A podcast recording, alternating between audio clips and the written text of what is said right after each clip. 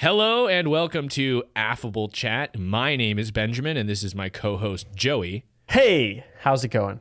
And today we're talking about Hamilton, the Broadway show on Disney plus. Disney's, Star Wars's Hamilton, the Broadway show. It's important that we make that distinction because we're not talking about having gone and seen it in the theater. We're talking about having watched a video version of the theater show. Yes. Uh, and we'll get into that, obviously. This is an American historical Broadway musical theater production. Directed by Thomas Kail.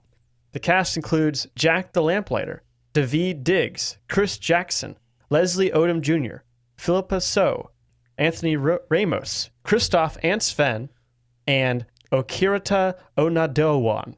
I watched this on Disney plus, of course. Joey, was that where you watched it? I also watched this on Disney plus.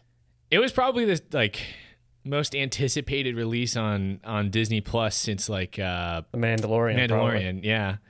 Um, so it was good to have Disney plus for this.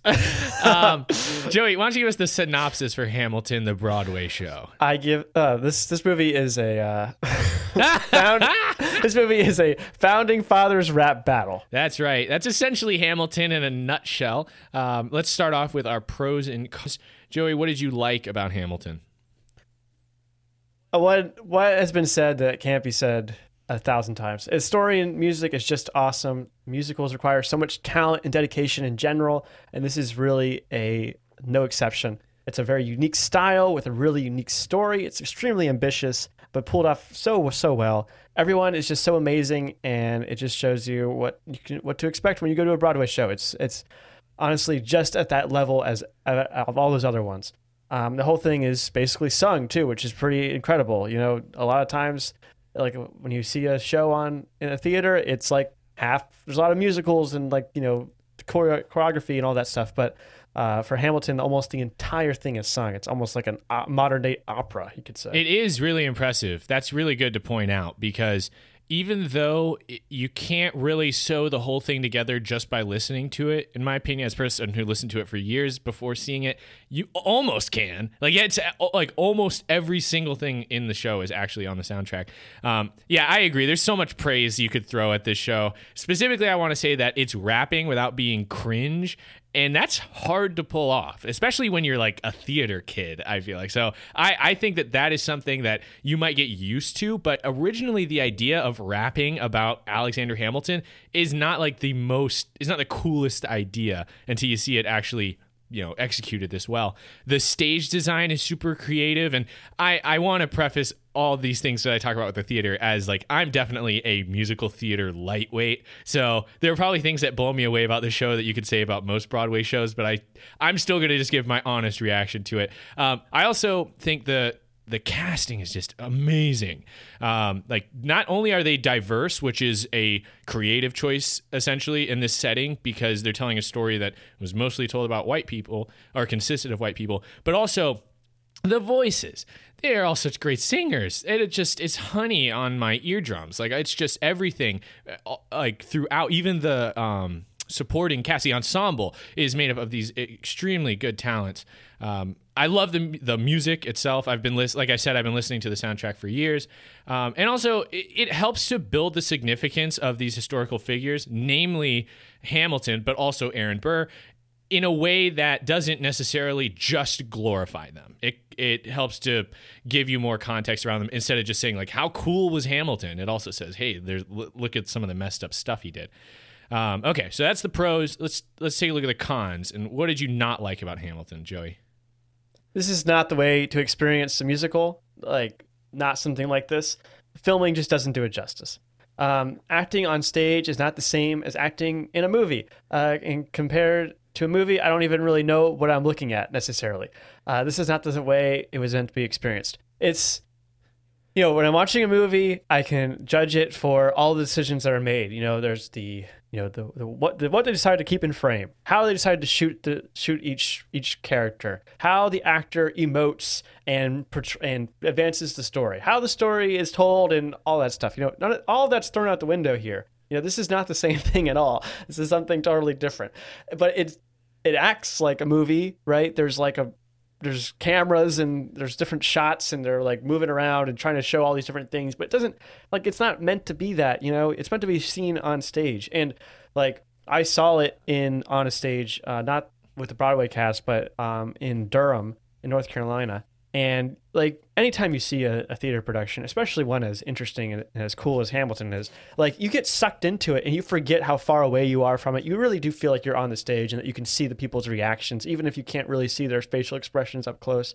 So like, it, it like, just, it, you're not, I feel like you're not gaining anything by having it filmed and watching it. You're only losing stuff. So it's not the, it's not as bad necessarily as listening to just a soundtrack and and then trying to talk about it, but it's not the same as going to see it in person. I, I think there's a lot of truth to that, and I do want to get deeper into it, um, but I agree. It's this is a theater production, not a movie, and just pointing a camera at it doesn't necessarily mean you've captured the essence of it.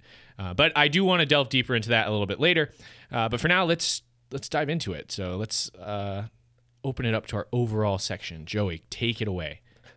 Well, clearly, I think Lin-Manuel Miranda is a genius. Uh, this is such an um, ambitious idea. Telling the true story of our nation's history and then lining up pro- like a prominent moment, but under but an underrated person's life uh, to tell this compelling and well-written story. Like it's it's so masterfully done, you know, to to take Alexander Ham- Hamilton's life and then kind of use that as a lens to see the American Revolution, but then also use his life as like this perfect three act structure is just like incredible. Um, and basically the whole thing is sung, which is uh, amazing. Uh, it really does deserve all the praise it gets, I think. Um, Some of it, of course, is wrapped, like you said, like that's super impressive just on the surface, but to make it actually compelling and like you to get used to it, like I didn't have any trouble understanding what was happening in the story. And to have the whole thing wrapped means there's so much more that can happen all at once. You know, it's it's almost three hours long, like it's two hours and forty minutes long, but it's like it just moves. There's so much that's going on, and it, and it goes fast. Um, I'm just really in awe of the whole thing. The set is also really unique with the interlocking spinning wheels, like the floor that, that starts and stops, and creates all these awesome uh, choreography opportunities. And it's used extremely well, and it's basically seamless. And I don't really, I, I don't know what else to say. No, like, yeah, I, I actually, seamless is such a great word to use because there's so many times where people are dancing and sliding across that floor, and it's easy to forget that it has this rotating aspect to it because, again, it's just seamless. When the floor needs to rotate, it can be a rotating floor, and when it wants to just be a normal floor, it can be that too. Yes, it's so cool. And like there's no like juddering or anything. Everyone's so smooth on it. Sometimes they use it like a treadmill. Sometimes they're all stopped and the whole thing is spinning. When yeah, the Schuyler sisters are walking downtown and they're yeah. they're just like walking at pace and going nowhere is oh, it's amazing. It's so cool. Yeah, so they had that they had that in the when I saw it live as well. Um, and yeah, it's just I mean, I've never seen anything like that before, and it's used so so well. Um, you know, I think that's one of the things that makes like theater shows so impressive is when they're using a set so dynamically, right, to show many, many different scenes, but with very little props. Um, and yeah, to do it like this is, it's almost like a theater in the round kind of thing where they're so limited in what they're putting on the actual stage.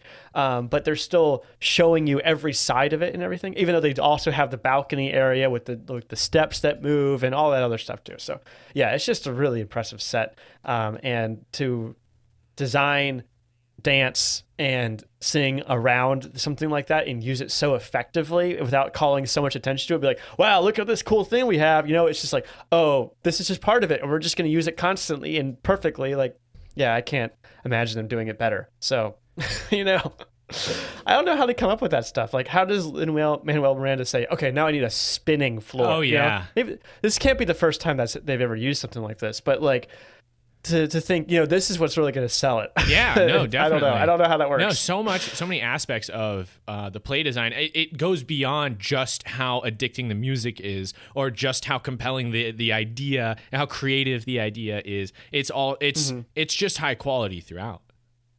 Definitely. Okay, so the one kind of deeper section, kind of thing that I want to talk about is what I think is most interesting about the framing of this whole musical, um, is it's telling history in kind of a new way. This isn't a documentary at all, right? It's it's like a more like a biopic, you might say.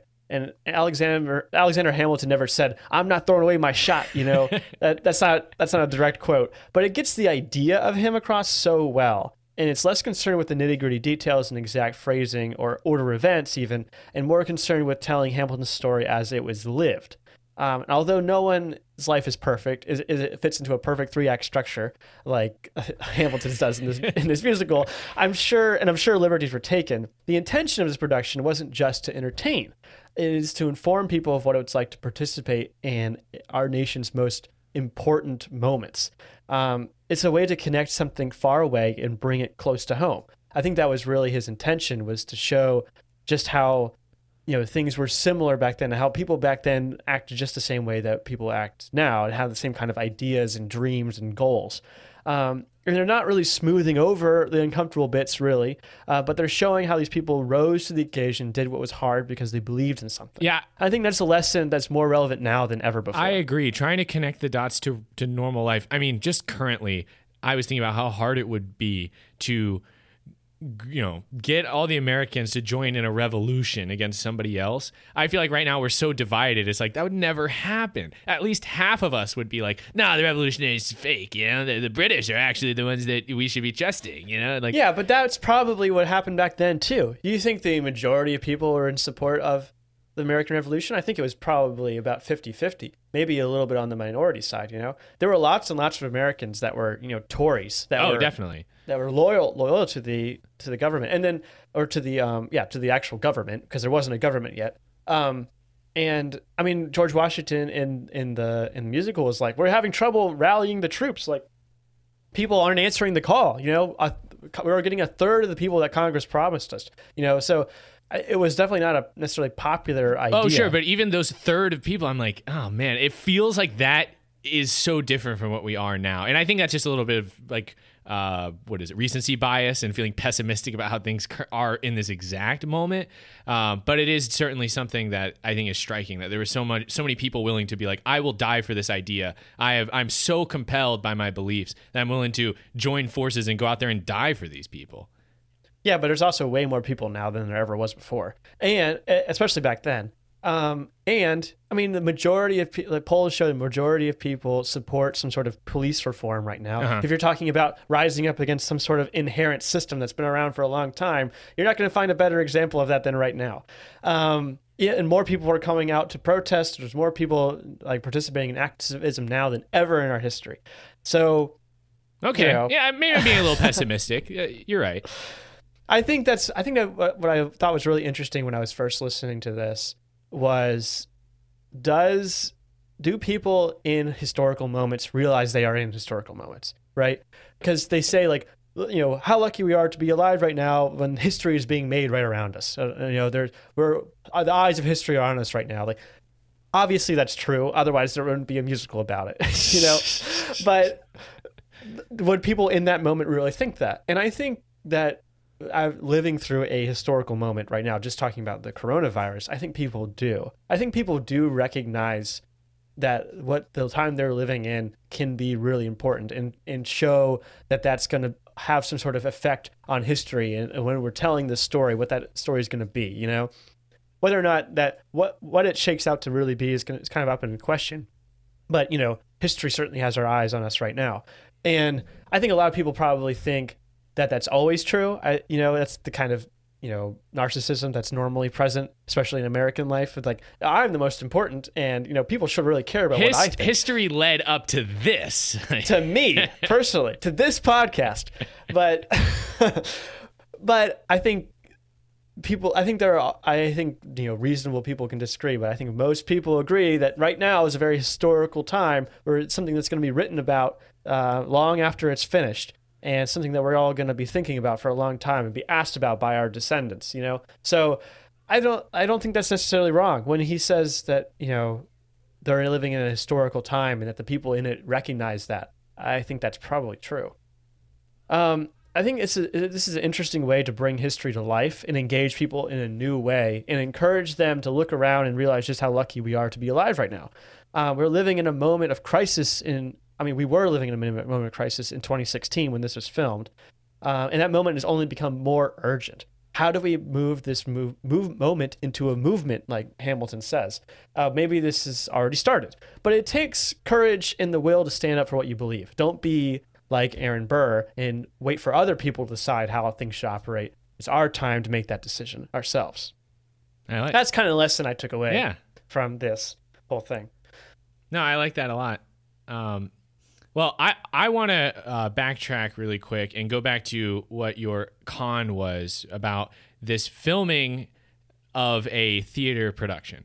Because sure. when we were discussing the potential of making this episode, that was your first thing that you brought up. And it kind of informed my viewing um, as a person who was already a fan of Hamilton and just wanted to do this because I, I really love the soundtrack and I was excited I could finally see it. Um, I kept a critical eye um, out for exactly how this viewing uh, was different than like going to a theater itself. And there's a few things that stuck out to me. First off, like the editing choices that are made, like the quick cuts that happened, I think helped to, you know, I don't know. I, I'm not even going to say that they help, but maybe they're intended to give your eye something new to look at and keep things exciting. But it was keep track of what's going on. I've watched this twice uh, all the way through. And the second time, I felt like I was able to take in a lot more because I focused on looking where my eyes didn't automatically go. Um, I feel like those quick cuts mm. make it harder to keep track of what's going on. And there's so many scenes in Hamilton where the stage transforms without the use of quick cuts. There's you're not going to convince the audience to look away unless you turn all the lights out. They do these creative stage formations that are a lot harder to appreciate when the camera's cutting around. What about that? Yeah. What about when he, when he's about, when he's about to get shot by Burr, right? There's like time stands still. Uh, and that and that one stagehand is moving the bullet across the thing, and then all these all these moments come back to him, right? And like Eliza just appears in the middle yeah. of the stage. Like, where did she come from? You know, in a in a movie that's super easy to do. You don't even think about it, and then you think about like what that means. But like when you watch it as a player, like how did they even do that? You know, it's it's amazing just how just like just how far that medium has come necessarily, it, but. It's ruined a little bit when you watch it as a film because you're like, well, it doesn't, you know, right. make a cut around that. you no, know? Definitely. And it doesn't I mean, matter the camera has a clear bias towards the ta- like the lead talent, you know, that's always doing close-ups on Lin-Manuel Miranda and, right. um, you know, uh, like, which is nice. I think that there's something to be said about like enjoying the, you know, magnificence of the original Broadway cast, you know, being able to see someone who is a bona fide celebrity playing this role. But in the larger picture, you're missing out on a stage that's filled with talent because the camera is deciding in this moment, this is the only talent you get to look at. Um, like one specific scene for me that it was kind of just like a, you know, glass shattering moment. The second time I saw it was when, um, I'm the Reynolds or not Reynolds, uh, Schuyler's sister, um, Peggy, Angelica. I don't know. Angelica. When Angelica was, um, remembering the night she met Hamilton, it, like not only is it they're at a wedding and she's giving the toast and then the scene kind of falls apart around her and transports her back to that night. But the thing that happened that night happens again. And it's so cool. The entire stage is making doing the exact same thing again, but now it's from her perspective. That would be so cool to be able to see all of the details of, because I know oh that God. that's the level of attention that they went to. And then yes. the way that the way the scene transitions from the wedding to the flashback, the flashback is the exact same. And then it transitions back to the present moment, all so smoothly. It, it the cuts make it seem like you almost change scenes, where if you're watching it live, you would get to see all that smoothly come together. And it's it's just disappointing that you don't get that same effect when the cameras are assisting you and being like, okay, this is a different scene, we're cutting across. Yeah, well, what about like the, the shot from straight above, you know, where you can see like what, like the lighting and stuff, and you can see everyone from from yes. from their like from bird's eye view. It's like no one's sitting on top of that. You know, once it's at the stagehand, like no one's experiencing it from that direction, right? Like it was, and they know that. You know, like when they were making this, they weren't thinking, oh, what's it gonna look like from overhead? We're gonna think like, what can they see from the top? You know, yes. from the top. Or what about that scene where um, George uh, Washington, King George, yeah, oh. where King George is um is like off stage, sort of, right? He's like he's sitting there on his stool, um, and he's like observing what's going to happen with the John Adams administration, uh-huh. um, and they can't cut away from him. You know, they they can't they, they have to frame the whole thing so wide on, because they had all these close ups earlier earlier in the thing, um, and so they could see everyone's facial expressions close up. And then when suddenly there's something happening even slightly kind of like off center, they have to do this wide shot so you can see his reaction. That's ruined, you know? Like you can't, you're missing the whole thing because you, you're, all of these extra extras are in the background and stuff moving around and everything that you're not necessarily supposed to be paying attention to are part of the show and part of that detail, you know? And although they do such a good job with directing your attention with spotlights and all that stuff, there's all this stuff that you're missing by seeing it through this lens. Yeah, so, no, and I mean, I was going to... I mean, it's done... Uh, here's the thing. It's done really well. You know, this, the, the camera's work is very smooth and everything, but it's just anytime you try to attempt something like this, you're going to miss something. And it's and that's what you're... you're diluting the intention is my problem. Sure. Yeah. I mean, just I wanted to point out another like per- impossible perspective, which was the one where the camera that's on the back wall, you get to see George Washington's face before he turns around. And it's like, what is this, a W W E entrance where you see him like in the locker room before he comes out for his fight? You know, I was like, yeah, again, yeah. It just kind of shakes you out of like the whole theater immersion. And another thing you said about the spotlights, um, I don't think, and this may be just I uh, don't agree with the artistic decisions, but I felt like there were certain lighting, specifically the blue lighting, that does not look good on camera. And I'm guessing it actually looks better on like on the stage, but the blue lighting made it, it was so drastic that the the contrast between that blue lighting and then different lighting on their faces, it was a distraction for me. And I felt like that was probably not the same way that light hits your eyes if you're in person. Uh, yeah, I didn't, I would, I didn't pick up on that. I saw that and I was wondering why it looked so weird. Uh, but you're right. It must've been because of the, like the camera artifacts from that. Yeah. That's a, yeah. And again, maybe if I saw it live, I would be like, oh, actually they still look weird in real life. But from, right. I think that's probably not that big of a stretch to say that stage lighting and camera lighting are different. So, hmm. um, so, okay. So that's kind of the problems with viewing this through a lens. Um, Possible solutions. Obviously, go see it live. You that is something that I know in this not a solution in right this now. Current moment is not really good, but um, I, yeah, it's don't let. I think the idea that I want to get across is that don't let this be the end point. If you really love Hamilton, make it your mission to go see it live as the way it's intended to be seen. Um, I still haven't done it, but I will one day. I actually, when Hamilton was on Broadway and it was so exclusive and difficult to get there, I made a promise that I would take my grandchildren to see Hamilton. So I'm still on track to, to accomplish that. Um, but I thought of some other things just while we were in this realm of like trying to experience theater, even though you're not at the theater. Um, I thought it would be interesting to try like toggling virtual seating. So instead of having the show be done for like cameras that move around, just set up cameras with like a human perspective. So it's like, I want to sit in the box seats and see what Hamilton looks like from that. And they just film mm. one show from multiple perspectives. And maybe you could toggle your view and sit in different places.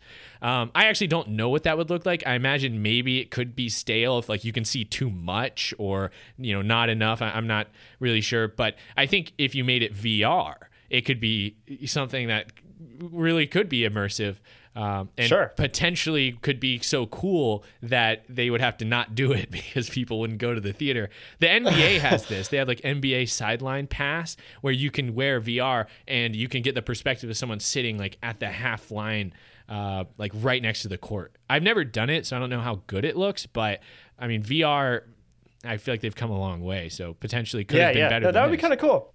That'd be interesting to see, you know, again, like it's not, I don't know, like, Maybe I'm just like, maybe I just don't get it, but like I feel like the whole experience of going to the theater, you know, finding your seat, waiting, anticipation for the thing to start, like it's all part of that experience. Oh, you know? Definitely. And maybe I'm saying like, oh, you can't watch a movie in a theater either. Like maybe that's not the same thing, but it it doesn't really, it's not really the same thing. You're Your medium you're watching it through changes the way you experience the movie. I mean, there's so. there's nothing like the rush to the bathroom during intermission. Um, that's definitely right. a part. going to the- Definitely a thing that I. Definitely miss. Um, but I mean, this show did have an intermission, which is important because it is long, and I do, for the same reason, I enjoy the bathroom break, although I could really take a bathroom break whenever I want because of the medium. But I want to say some good things about having Hamilton on Disney+, because I think we've done enough to bring it down. But as a person who desperately wants to participate in Hamilton, who had been, who's been listening to the soundtrack, you know, since twenty sixteen ad nauseum, um, I think having the visual does add a lot to help you connect the dots and complete the story. Um, it especially helps to flesh out the characters because of the way that they move and express themselves. T- to be honest, I did not really like Thomas Jefferson very much when I just listened to him, but having Daveed Diggs in his mannerisms complete the person of Jefferson, I came away liking him a lot more. Uh, same thing with James mm. Madison. More in the sense that he was different from who he was in the first half in Hercules Mulligan.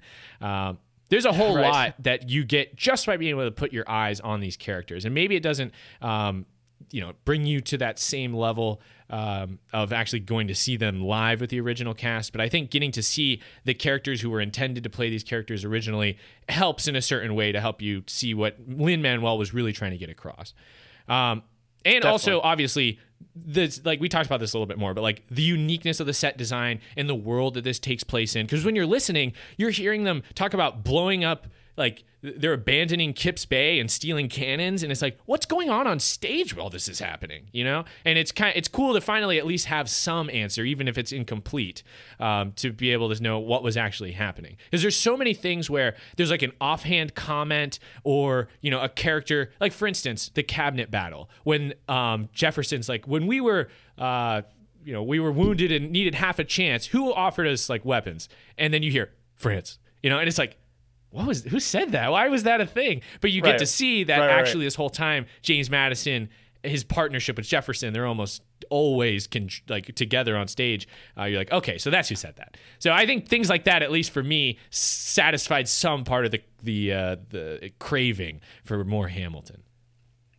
Yeah, you know, I think I would go like, listening to the soundtrack is one level, right? And then seeing this is the next, and then seeing it live is is the next yes. one up. You know, I think the difference between seeing it in um, listening to it and then seeing the the Disney Plus version uh, is probably the same difference as seeing the Disney Plus version and seeing it live. Yeah, okay, I, I definitely agree you, with that. You gain just as much from that. I, I agree with that. Um, and uh, like going also talking about some of the characters. I didn't. Re- I, I knew that Daveed Diggs played two different characters, but I didn't really know that how many characters switch it up. Yeah. Um, I, I think it was really cool to see, like I just said, the juxtaposition between Hercules Mulligan and James Madison, like their mannerisms. Hercules Mulligan is so, um, you know, volatile, and James Madison is so much more reserved. And then um, I, I love Daveed Diggs. I think everybody loves Daveed Diggs. And seeing him as Lafayette and Jefferson, um, were, that was great. John Laurens, this one was interesting to me because, first off, it's like Lin-Manuel Miranda was like, I need to pick someone that is really good at dying, um, because he's gonna die in both roles. He has to die twice. and um, but I thought it was also interesting that he played nine-year-old Philip Hamilton. Um, it, it, like that was the one part I talked earlier about how rapping, they avoided being cringy in the rapping. That scene actually is pretty cringy to me. Um, I know he's supposed to be a cute little kid, and it's like, oh, pff, pff, you know, his mom is doing yeah, but, he doesn't, but he's standing up. Like they could have did something with his legs or something. You know, kind of yeah. have him kneel or something. You're like, well, because when they first did it, and he's like at the piano, and he's sitting, and the rotation of the um, stage puts it so his back is to the audience. I thought they were going to do some sort of thing where it's like you never see his face and he like is his back is to the, so you're like, oh, it's the kid version and they'll bring out the mm. real version later. But no, they just have him stand up and be just as tall as his father when he's nine years old. Um, it, it's fine. It's, it really is fine. I think actually, I, okay, let me finish on this. I thought maybe that was an opportunity to bring in like a nine-year-old, to be nine-year-old Philip Hamilton and then have older Philip later. But having this weird, like, okay, that's definitely not a nine-year-old, like the whole dual role thing, uh, taking you out of reality, actually works uh, to help you be able to stomach the fact that Peggy Schuyler is also the Mariah Reynolds, who is the mistress. So Hamilton's cheating on his wife with her sister. Um, you know, th- you're like, okay, this is, I don't have to, they're definitely two different people. This is, you know, pay attention to what the story is calling them and not who they're actually played by. Sure, sure. yeah, yeah, I guess. I, I didn't, they didn't look that similar to me, honestly. Uh, I think they, the makeup and like their hair is all different. They're wearing different clothes and everything. So they're, it's pretty, it's hard to, to tell exactly who is who. I think that you could actually put this under like the cons of filming it, because it's so easy to tell what their faces look like when you have mm. a high definition camera. On stage, it would probably be more um, obvious who they are based on what they're wearing. And there's a ton of characters who play members of the ensemble and they're wearing something more generic, and then they wear something very unique, and now they're a person. You know, they're right. Samuel Seabury, they're right. Mister Reynolds, whatever his first name was, uh, James Reynolds. Yeah, but they're also part of that ensemble cast in the back. Yeah. Right. So I, um, I yeah, I guess I'm realizing it as I say it. I think that's another problem with having it through a camera. Um, a couple other things I just want to praise about Hamilton. George Washington, dude. Um, this is what I imagine he actually sounded like. I know it didn't. He didn't sound like this, but talk about an amazing casting choice. Like, he's so obviously, I don't know, just they, the, he's like the strong father figure of America. And honestly, this show just, or this play just makes me really idolize George Washington. I think that Lin-Manuel Miranda does a really fair job of humanizing everyone. It's like, no, this is not a story about saints. Okay, these are not perfect people. But if there's anyone who's in danger of being overglorified, it's George Washington. Like, he is just amazing. He, and I mean, there's a lot of reasons to like him in real life. Um, but I came away from this play with an even more inflated uh, uh, adoration or uh, of right, George right. Washington. Yeah, I think that's some of the recent, more recent blowback in the cancel Hamilton movement has been focused on George Washington and how this play glorifies him. Do we want to um, although, talk about like, cancel Hamilton here? I don't. I don't really know if there's anything worth saying. I think it's the like with the state again. I don't. I don't. I don't really want to touch cancel culture that much. But like with the state of things right now, it makes sense that people are speaking out against Hamilton. You know, uh, sure. Like it's it's so obvious. Yeah, I don't know. I think I think if you read any articles about it, they were careful to be pretty nuanced about it. You know, I think. But like if you just read headlines, people are very upset. I think it's. I don't know. It, they talk a lot about slavery in this. I mean, not it's not explicitly about any, uh, anything, but they have multiple characters talk about how they fought against slavery um, and how like this was a, a a value of certain people. Yeah, and they um, criticized at, Jefferson for being um, a slaver. Yeah, they did. So like, it's an issue that's not ignored, you know. Yeah. It, um, but it's really not the point of the story, right? Like, I think it's important that we are able to differentiate people from their actions. You know, one of the things I like about this idea of like, of tearing down statues of people is that, you know, no, maybe no person, one person should be uh, like valued so highly. Maybe their actions alone or their accomplishments should be the thing that we value. And we shouldn't be celebrating people because people are too complicated. Um, I like so, that take. I think that's a good take. So, you know, I, I think there's some value in saying there's an asterisk here, you know, but I also don't think that this kind of blowback is gonna, really going to last. I think, honestly, people are going to come back to this in a few years and be like, ah, this thing's awesome still. Um, you know, it, maybe maybe it's worth, maybe some, prop, you know, some parts are problematic and worth discussing further and adding some extra context. But beyond that, like the point that they're getting across is still very much relevant. Yeah, I... I...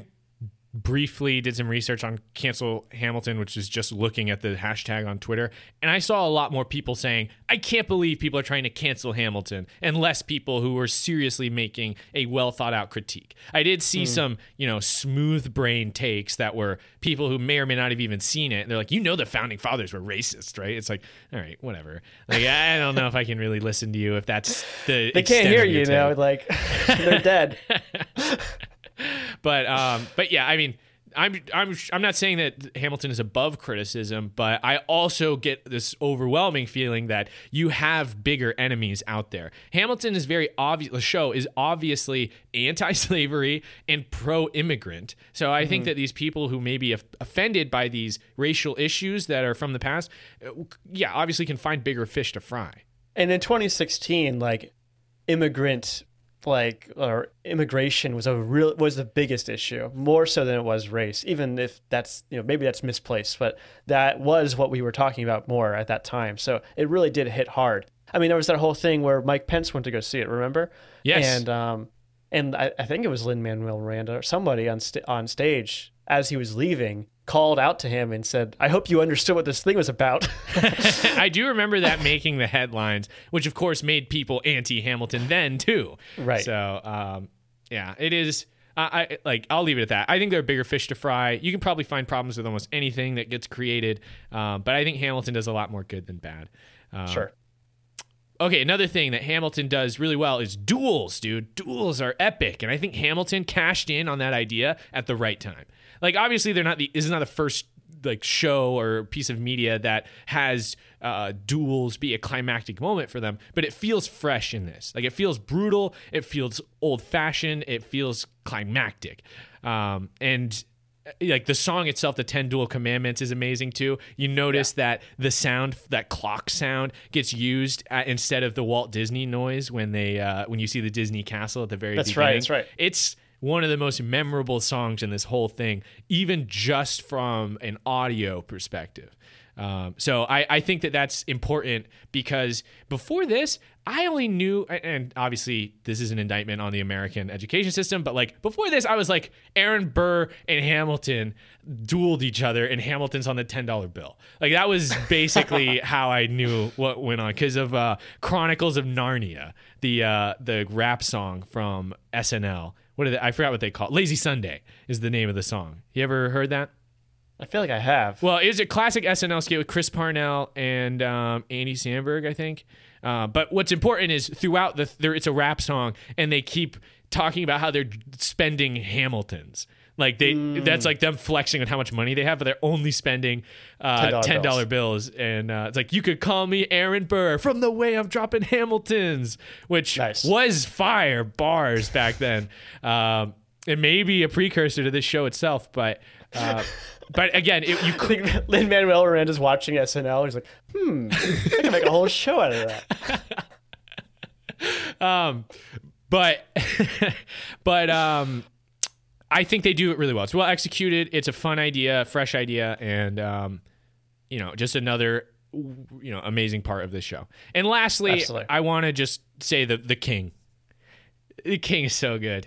Like he is so good. He's my favorite character. His songs already were some of my favorite just to listen to because I just it, they're they're funny. They sound nice on your ears, um, and it gets. I mean. Seeing the way he acts while he sings it, I think makes it twice as good because he's so reserved. He doesn't, or not reserved, but like his movements are so subtle and he's so fancy with the things that he wears. Yes, he is. And he's so pompous about like the way he goes about it. Oh man, it's, I love the king. And, uh, oh, and I got to give him props for going full uh, commitment and spitting when he says, no, don't change the subject. Like he like, yeah, I know. His lips are all wet. He spits a big one out. And um, I got it. You know, that's the type of thing that get, makes me to stand up and throw the roses onto the stage at the end because he's really going all in. Because um, he watered your roses for you. um, the the actor who plays him is uh, Jonathan Groff. Um, who is the voice of Kristoff and Sven from uh, Frozen, and he's right. also in um, that Netflix show Mindhunter. He's the uh, the main guy from, from that show, like the uh, main uh, serial killer hunter from the in the uh, uh, for the F B I. I knew I recognized him from somewhere, but it wasn't until I looked him up that I saw that. But yeah, he's awesome. Oh yeah, love the king, love the king. All of his songs are hilarious. Again, it's like George Washington definitely in danger of being overly glorified by the show, but I think the show also is in danger of making me love the king too much. Um, um, no, it's awesome. Like he's just so like the way he presents himself and everything. Right, he's still like he has this royalty air, and every time he steps on stage, it's not just the costume, but his very mannerisms just make him seem like he's royalty. Right, but like. You he know he's fuming underneath about all of this, and like the way he comes on, he's like so confused when uh um when George Washington gives up the throne, yes, or gives up the uh, the presidency, and he's like dragging his his scepter. He's like, I didn't know you could do that, you know, and, like It's so nice to have that like extra perspective on it about like what the rest of the world might have been thinking at the time. Yeah, um, yeah, and yeah, I, I just think that's fun. No, he's amazing. And that's the thing. That's been one of the things I've enjoyed talking to other people about Hamilton who are just seeing it now. They're like, oh, I love the king. I'm like, oh, me too. Um, so uh, to close up our overall section, I just want to hit you with some questions because earlier I said, I haven't seen this show. You have seen this show. So did my biggest question is, did it feel like the role of Hamilton was missing anything because it wasn't being played by Lin-Manuel Miranda? Not really. I mean... It was all like, I mean, all the things he says, right? I had listened to the soundtrack a few times before I saw it. It's all right there, you know? And although it's not, it's maybe in a slightly different inflection, like the way Lin-Manuel Miranda says, Congress is so weird. So that was missing.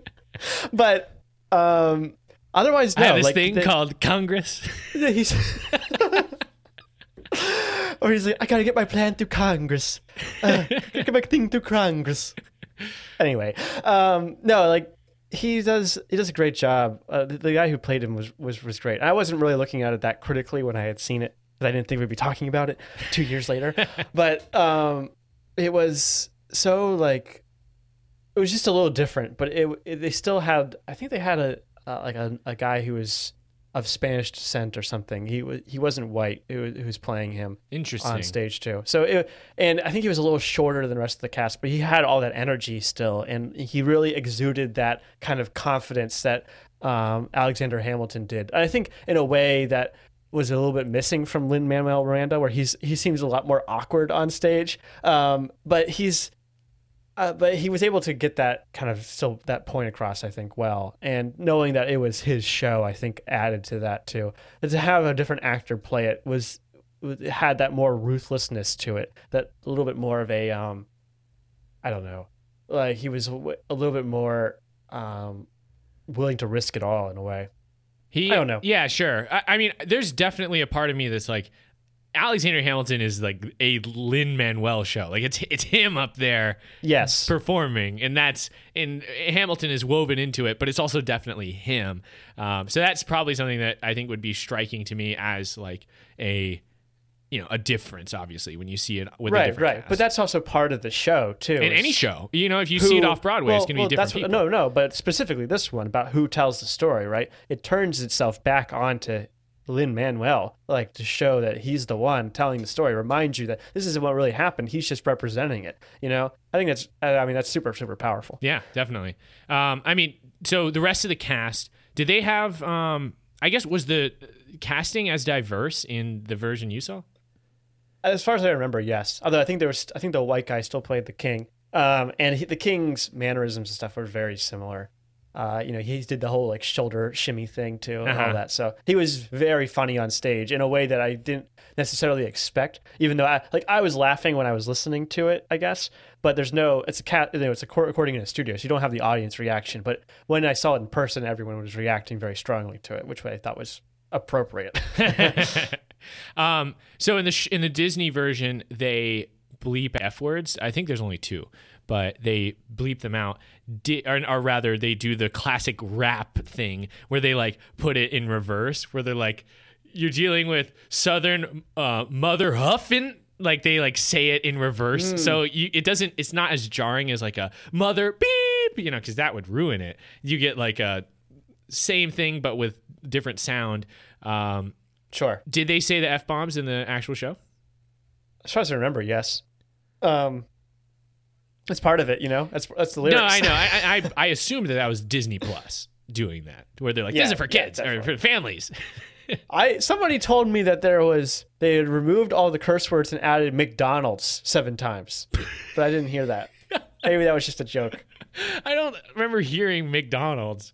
No. Uh, but halfway through, I was watching it. Jenny turned to me and was like, have you heard the word McDonald's at all? And I'm like, no. Uh, and my last question about seeing the show live, was the stage the same? Like, did it have the exact same balcony, moving like stairs and rotating floor? Uh, yes, they had the ro- rotating floor with the two interlocking things. Um, Jenny actually saw it on Broadway, and she said it was exactly like that. Okay. Um, and the The stairs, I remember the stairs being more like used more, but maybe I'm wrong about that. I don't know. It was like it was weird that they only come out once, I guess, and then go right back to where they were, and then that's yeah. it. You know? So, but yeah, I, I seem to remember that being used more than once, but maybe I was wrong. Okay. Well, um, again, I plan to see it in person one day once live theater becomes a thing again. One day. Um, this is good, but it's not enough. Okay. Let's move on to our cool Easter eggs. And why don't you go first, Joey? Well, did you know that today is the day that uh, Burr shot Hamilton? Uh, July eleventh, twenty twenty. Though no, not twenty twenty. That's today. Lin-Manuel Miranda's like... a time traveler. He came to the future. Nostradamus like, musical where he predicts the death of Hamilton. That'd be so funny. No, no, no. Um, this was the anniversary of that. Um... that uh, amazing event, which happened, you know, so many years ago. Yeah. Well, since we're like almost, almost three hundred years ago, basically. Since so. we're recording late in the afternoon, it would have already happened, you know? That's right. It happened early in the morning. Um, and yeah, basically the, I read a little history article of, like from history dot com about the, the event and everything that kind of led up to it. And it's basically the same. The, the thing I remember being different from what I was learning in, in history and then what they actually showed on stage was what actually happened between Burr and Jefferson. So Burr was part of the Democratic Republican, same as Jefferson. Burr was uh, Jefferson's running mate. Um, but through some weird fluke, uh, when you were voting for a like a candidate, you actually voted independently for the vice, prince, vice uh, president and the president. So technically... Uh, Burr got the same number of votes as Jefferson, which led to a tie, which only could only be broken in Congress. This has happened like three times, I think, in American history, where we've actually had a tie with electors, like the Electoral College has reached a tie, um, and that has to be broken by the representatives in Congress, and they have a big vote. Um, so when they say it's a tie, and then when And then Hamilton says, I voted for Jefferson or I'm supporting Jefferson. And then they win. He wins in a landslide. That's what they're talking about. Okay. Um, and then there was a couple of other moments where Burr continued to try to run for uh, different positions and Hamilton like undercut him every time for the same reason. Um, it, what, he doesn't say explicitly that he believes in nothing, more so that he was a dangerous opportunist. And I think that was evident by what Burr tried to do to Jefferson. You know, he could have just said could, he, what he should have done was concede and say, we all know I was running as vice president, you know, uh, that's what we should do. And and I should, you know, resign and become the vice president. But instead he was like, no, this is my opportunity to trick everyone into becoming president. And that fell, and then he fell on his face from that. And, you know, Hamilton turned out to be right. So it was, a, it was multiple occasions of Ham- Burr attempting to gain power, Hamilton undercutting him, and then Burr got fed up with it and and uh, you know, took him to a duel. So, which didn't help him because now right. he's just viewed as one of the villains of history. Well, that's the thing too, which is interesting about duels is that most duels don't end in death. A majority of them, like they say in the musical, end before they start. And most, most disputes of the other ones, die and no one shoots. That's right. Most of the other ones, they if they shoot at each other at all, they won't die. So when Hamilton died, everyone was very upset. ah. they, and Burr was actually charged with murder, but he was never actually like convicted. Um, they never was able. They were never able to like get him in Wait. court. He's like he ran basically. Really? I thought they yeah. just everything was legal in New Jersey, so it was fine. I mean, that's certainly true.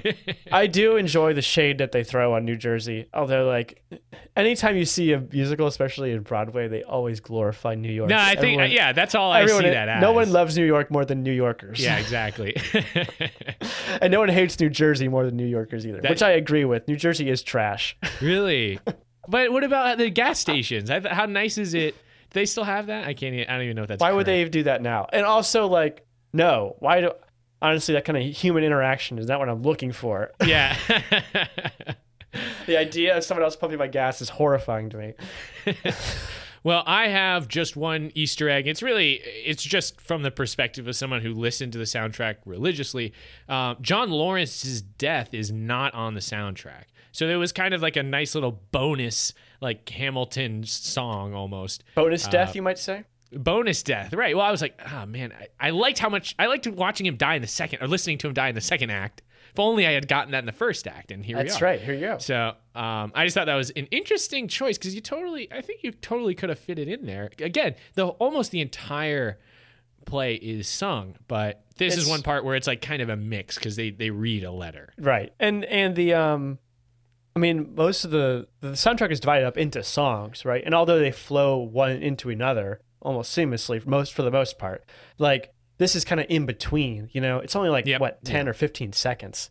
So like, I don't know. I did notice that the first time I saw it too. I noticed that they, when I saw it live, um, that they had cut that part out, but it's also not that important to the story. Well, yeah. Yeah. Definitely to the overall story. Although I did definitely care more about John Laurens after seeing, like seeing who he was than just listening to mm. him. Um, but okay. Those are our Easter eggs. Now let's talk songs, because this is a musical after all. And uh, what songs did you like, Joey? I liked all the songs. My favorite songs are You'll Be Back, which is the King's song, oh, uh, yeah. which is awesome. Um, I, I love his little like doo-wop thing. He sings that, do da, what does he say? Da da da da da da da da da da da da. I like. This is a good time to point out that with subtitles, you can see exactly what they're saying no matter what. This is no exception. You get the exact like the da's are different from the dots, you know, and the dies are different from the da's. So um, it is that is an additional resource. Also, there are definitely some times where I wasn't sure exactly what they were saying, and having subtitles definitely help to alleviate that. Although I wonder if this entire album is on rap genius dot com, because uh, you know, there are rap songs. I know it's just genius dot com now, but that gets confusing. Um, well, I've got another song that I really liked for you, which is the Cabinet Battle, um, which is actually two different songs, but this is another thing where it's like duels are cool because they're confrontational and climactic. Rap battles are also cool, and it, I I think it's a really novel idea to turn debate in you know in the cabinet into a rap battle. It's really uh, a natural like progression, honestly, um, because you know I think a lot of people that debate professionally or you know like in a, in a, like a competitive level probably compare it a lot to rapping. Sure. And, um, it, you know, and they really commit to it, having everybody hold microphones. I was wondering if those microphones actually did anything. Yeah, I was probably wondering that too. Not. Um, but they had the ones in their face too. Yeah. But I thought those were really good homages to actual rap battles. And also, I it's very noticeable that Hamilton gets the last word both times. So even though he kind of loses the first battle, you you come away with like, yeah, Hamilton's the yeah, best. Yeah, he knew what Jefferson he was talking about. Suck it. You don't have the votes. You don't have the votes. That's uh, that's so funny. Um, yeah, I wonder if he was a big fan of uh, epic rap battles of history. Probably. Oh, knowing Lin-Manuel Min, Lin-Manuel Miranda, I want.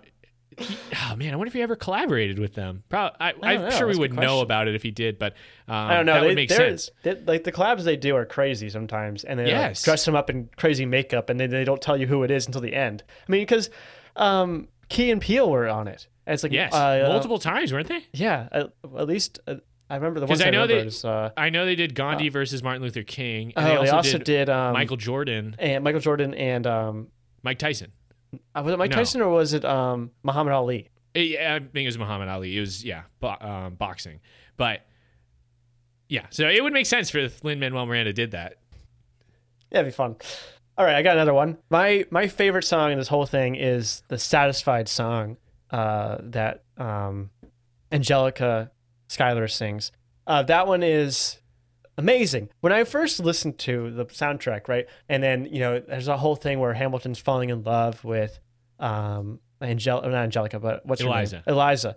And I was listening to it, and I'm like, you know, like, what is, what exactly is the point of this thing? You're like, I was like, I don't like this part so much, and I was like, you know, this thing has been very surprising so far. I bet you by the time this is over, this is going to be my favorite part of the whole thing. And it was. This is exactly what happened.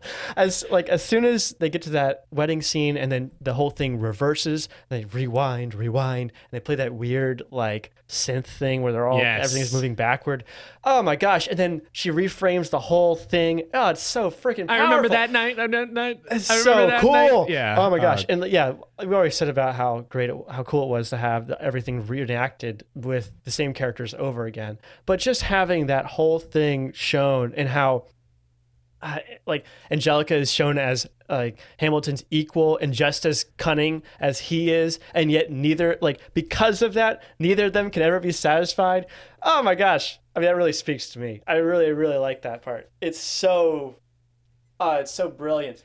No, I agree. That was one of the songs that, in, like, that I increased my appreciation of the most. One of them, um, after getting to see it, uh, mm. as opposed to just listening, for sure. I, ah, yeah, actually, a song Chilling. along that lines was "Hurricane," because that was another one that I wasn't as big of a fan of just listening to it. But when you get to see the literal hurricane that forms on stage around Hamilton.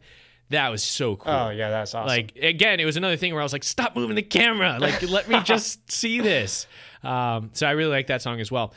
My favorite song, though, and this is purely, not purely, but mainly on the basis of how listenable it is, but I love We Know, which is the song where Madison, Burr, and Jefferson confront Hamilton about his uh like the affair. money that they found oh, him spending. Yeah, yeah, yeah. They didn't know it was the affair yet.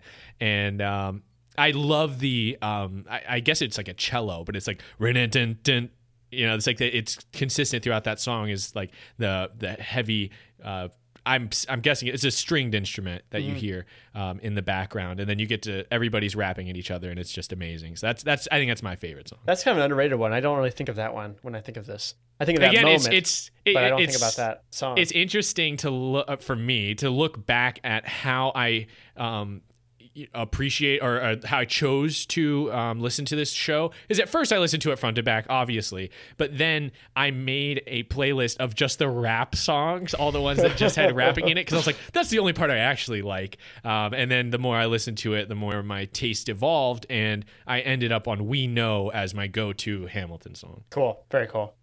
My favorite song is definitely the last song, which is Who Lives, Who Dies, Who Tells Your Story. Uh, when Eliza writes herself back into history, uh, b- brings up all the things that she did in Hamilton's legacy. Uh, every time makes me cry. Yes. I've, okay. I've I was about to say to that. It, I probably listened to this thing like four or five times, and every single time this part gets me. It's in, it's incredible. Ah. Yeah. I was getting emotional. And I, again, it was one of those things where I was like, this is so underrated song. Like I, I is not one that I went back to all the time, but um, you know, especially after getting added context from seeing the show, this song just hits so hard. Like it's so meaningful, and um, yeah, yeah, I, I and it just it ties the whole thing together because like it brings you, the audience, back into the story about like who you know who lives, who dies, who tells the story. Who like this is a story about somebody, right? And before this, I mean, they talk about kind of how he's underrated as a founding father, someone who d- isn't doesn't get the appreciation as a Ben Franklin or a George Washington might, or even a Thomas Jefferson. Um, and yet he's so integral to the way that things are. And he was also like an immigrant. You know, he's shown to be like living the American dream of coming to this country to making a new opportunity, all of that stuff, right? And uh, like it's something you don't really hear about, but then you can have it told in such a compelling and interesting and powerful way, uh, you know, and there he is right there, the guy who's telling it, Lin-Manuel Miranda. And, ah, oh, man, I just, I am so touched by this part of the song. It's just the, the whole idea, the theme of legacy that cuts through Hamilton is put on full display here. And it's... Um, yeah, it really ties it up well at the really, end. Really, it's really amazing. I actually, I wanted to ask you this, um, it's something that my mom brought up while we were watching. I was like, hmm, that's a good question. Why does Eliza like scream at the end? Like, it's like the last thing she does. She's like standing in front of everybody. She she like touches Hamilton, like they hold hands really quickly, but then he fades into the background and she steps up to the middle of the screen or the middle of the stage, and then she like looks up and like, ah, like, and then the show ends. I did a terrible skit. That's not what she sounds like, but you know what I'm talking about? Yeah, why? I don't I don't what, know why what was she did that. that. It was it was kind of like a Um, it's kind of like maybe she was like that was the moment after he died, right? And then like I don't know, they kind of moved forward into history, so I don't know what that was exactly. Well, maybe she was just lamenting the, the death of her husband. I I'm not sure. My mom, her theory was that that was Eliza's death, and now mm. it's now she's done telling the story, and now right, it's right, it's on right. to somebody else. Right, right, right. Maybe even you, but it it was kind of a startling way to express that. But yeah. um, obviously intentional. So um, I have her scream right here.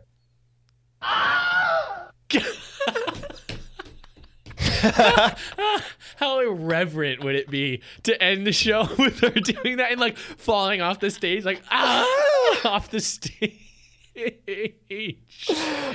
Oh man. Okay, that's a fitting way to end our discussion on Hamilton. And as we fi- the same way we finish all our discussions on uh, episodes of Affable Chat, we're going to give it our ratings. Um, Joey, do you want to give your rating first? Sure. Uh, I give this movie uh, multiple shots to not throw away. Nice. I give this movie similar. I give this movie a pistol that only shoots straight into the sky. um, so there you have it. I'm glad we talked about it. It's an unconventional episode of Affable Chat, but bit. I'm glad we got to talk about Hamilton because this has been on my mind for four years. So, um, and honestly, there's no end in sight. Glad I could, uh, yeah, satisfy that. Okay, Joey, what's next on Affable Chat? Next, we are doing Leon the Professional, the extended cut. The extended as cut. Recommended yes. to us. Recommended to us by a listener who wanted to hear us talk about it, so we will be doing that. Um, so be on the lookout for that in a future episode. But now we have to talk about, speaking of our listeners, a voicemail that was left to us. So as our listeners will know, we recently discontinued our phone line. We no longer have a phone number, but actually the service hasn't run out yet. So we were able to receive a uh, phone call yesterday, and I'm going to play, we actually received two, so I'm going to play the first one right now. Hi, this is Affable Chat fan Jessica. I'm calling because I would like for you guys to do an opinion piece on what you think about the current Wayfair gate that's happening right now. Um, as you might not be aware, um, there's lots of information circling around about Wayfair being involved with um, child trafficking, and I just want to know if you guys thought it was made up or if you actually think it could be something. So let us know. Thanks. Bye. Do we want to play both messages? Yeah, I think we should or... play the next one too. I think okay. that's going to add we some got context them. They to were this. actually, they were back to back. Yeah, yeah, yeah. We received that message and we immediately received this message after.